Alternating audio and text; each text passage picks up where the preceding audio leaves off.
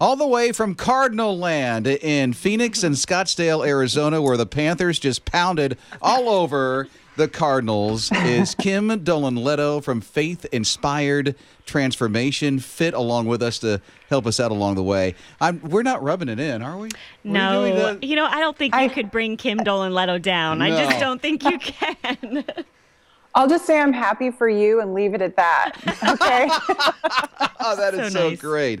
I love what Kim is going to be touching on this morning because she leads into trading perfection based fitness into grace based health.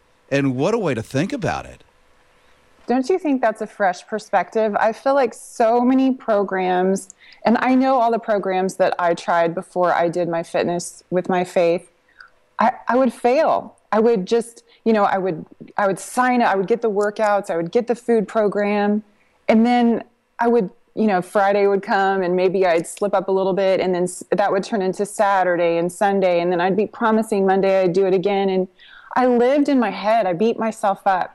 And I, I, I want to share a little story. I mean, I remember one night I woke up in the middle of the night and I started thinking about everything that I ate that day that wasn't on the plan. And I, I had missed my workout that day and I felt like such a failure. And I hope people can identify with this. I know they do because I get this email all the time. Your weight is not your report card. What you eat and how you exercise is not your report card. You're not supposed to be perfect because only Christ is perfect. So, my book and my message, Faith Inspired Transformation, is all about trading perfection based fitness for grace based health. And grace isn't really, it's not us giving ourselves grace, it's us accepting Christ's grace for like not just the big hurdles, but the little stumbles we make daily too. Because when you fall down with Him, you get up so much quicker. Like, Think about how much time people spend beating themselves up for failing on diet plans, messing up on diets that really we're not made to live on. Common diet approaches, you say, lead to failure. I think common diet approaches lead to failure because they're all performance dri- driven and numbers driven. And I'm I want to first say though, when I say this that we need we can all do better. And so I think along with this self- with this grace, putting on the grace of God and seeing yourself through his eyes. I love that song. I finally saw myself when I saw myself through your eyes. Mm. Isn't that beautiful? It's like when we do this with him, it isn't performance based. It's like, okay, God, you know, I slipped up. Can you help me? Can you just, we need to help forgive ourselves faster. We need to get up quicker because we're not machines. And if you just, if you take God out of your fitness, then all you are is you're expected to be perfect. And we know there's no perfection this side of heaven. Which really leads into your identity as well in Christ through it all. Oh my gosh, it does. I, I teach Godfidence because our identity needs to be in Christ, in Christ alone, not in the mirror, not on the scale, not in any numbers, not in the money we make, nothing. Our identity needs to be in Him.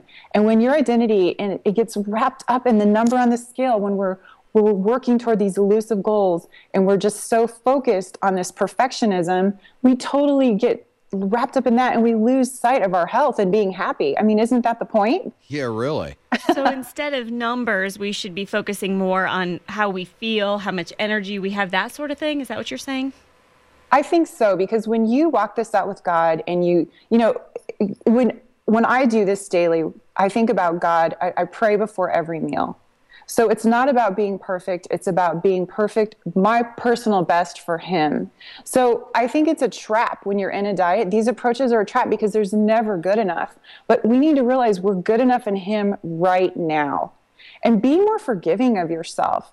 I mean, how many people, you wouldn't believe how many emails I get where people say, Kim, I fell off the wagon for like a day, and a day turned into a week, and a week turned into a month, and now I'm six months down the road, and I've put on all this weight, and I need to get back on track.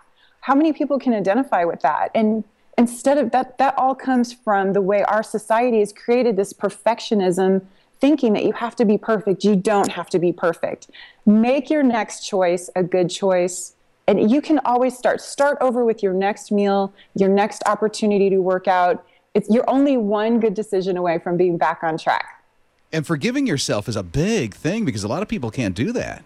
It, it, it really is rob because you know so much so many of us live in our minds about this whole fitness thing. It's like a secret we don't share that we're struggling with because we feel like we're failing but you're not failing. It's the images it's this whole concept of dieting that you're supposed to just eat chicken and vegetables out of tupperware that not anyone can do for the rest of their lives. We need to learn to repair our relationship with food and go to God for comfort and reward, not food. Go to God. Turn to God with your emotions and excuses. Because I loved uh, third, three, third John 1 2. It says, Dear friend, I hope all is well with you and that you are as healthy in your body as you are as strong in your spirit. We need to be strong inside.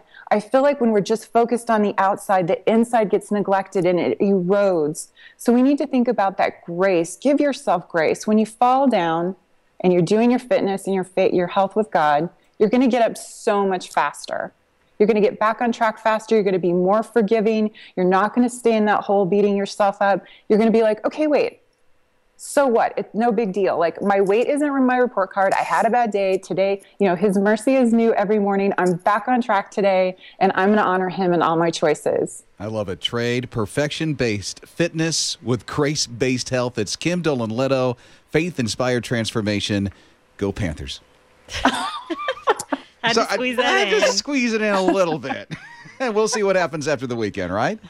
She's in Scottsdale, Arizona. That's why we're teasing her because Yeah. we beat I know the that's so Cardinals. mean. No, no, no. It's just teasing. That's I all it is. know, I It's know. te- Well, I want to ask your listeners to think about recommitting their health to God today. And if anyone anyone wants to just know how to get started, go sign up for a free chapter on my website. It's under free tips in the top bar.